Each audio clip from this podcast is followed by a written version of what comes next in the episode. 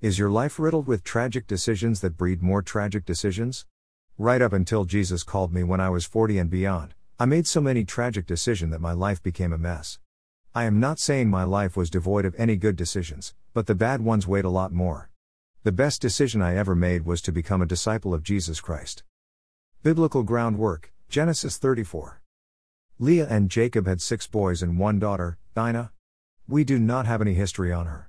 The only thing we know about her is that she made a decision that resulted in a series of tragic decisions. Dinah decided to go into Shechem to see the daughters of the land. She would been have dressed differently, smelled differently, and acted differently than the daughters of the land. When Shechem, the son of Hamor, saw her, he took her into his house and raped her. He, Shechem, kept her in his house and told his daddy, Hamor, that he wanted to marry her. His daddy went out to Jacob and proposed marriage, but wickedness was on everyone's mind. Dinah's brothers proposed to agree to the deal of Hamor and marry their daughter, and giving of their daughters, but first they would have to be circumcised. They agreed, and that was their tragic decision. Biblical life lesson the ramifications of one bad decision are far reaching. We are not shaming Dinah for what happened to her. We are discussing her decision to go into a town she knew was full of wicked people.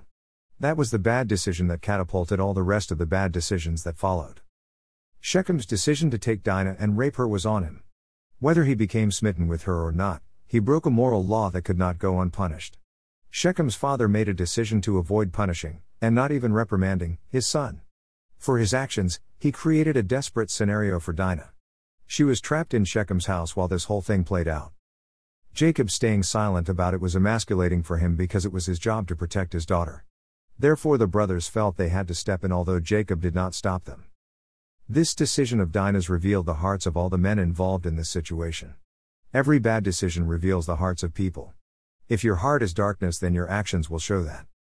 Greater than the way of the fool is right in his own eyes. Greater than but a wise man listens to advice. Proverbs 12:15 ESV greater than.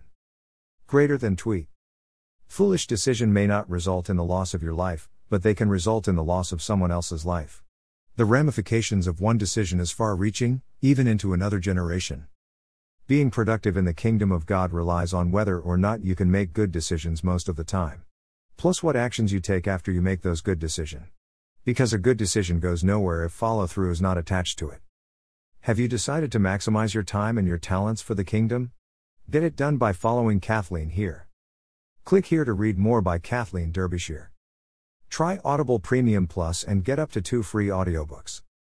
All purchases at Christian Writers Bookstore, including free trials, goes to keep the website free and help serve the authors.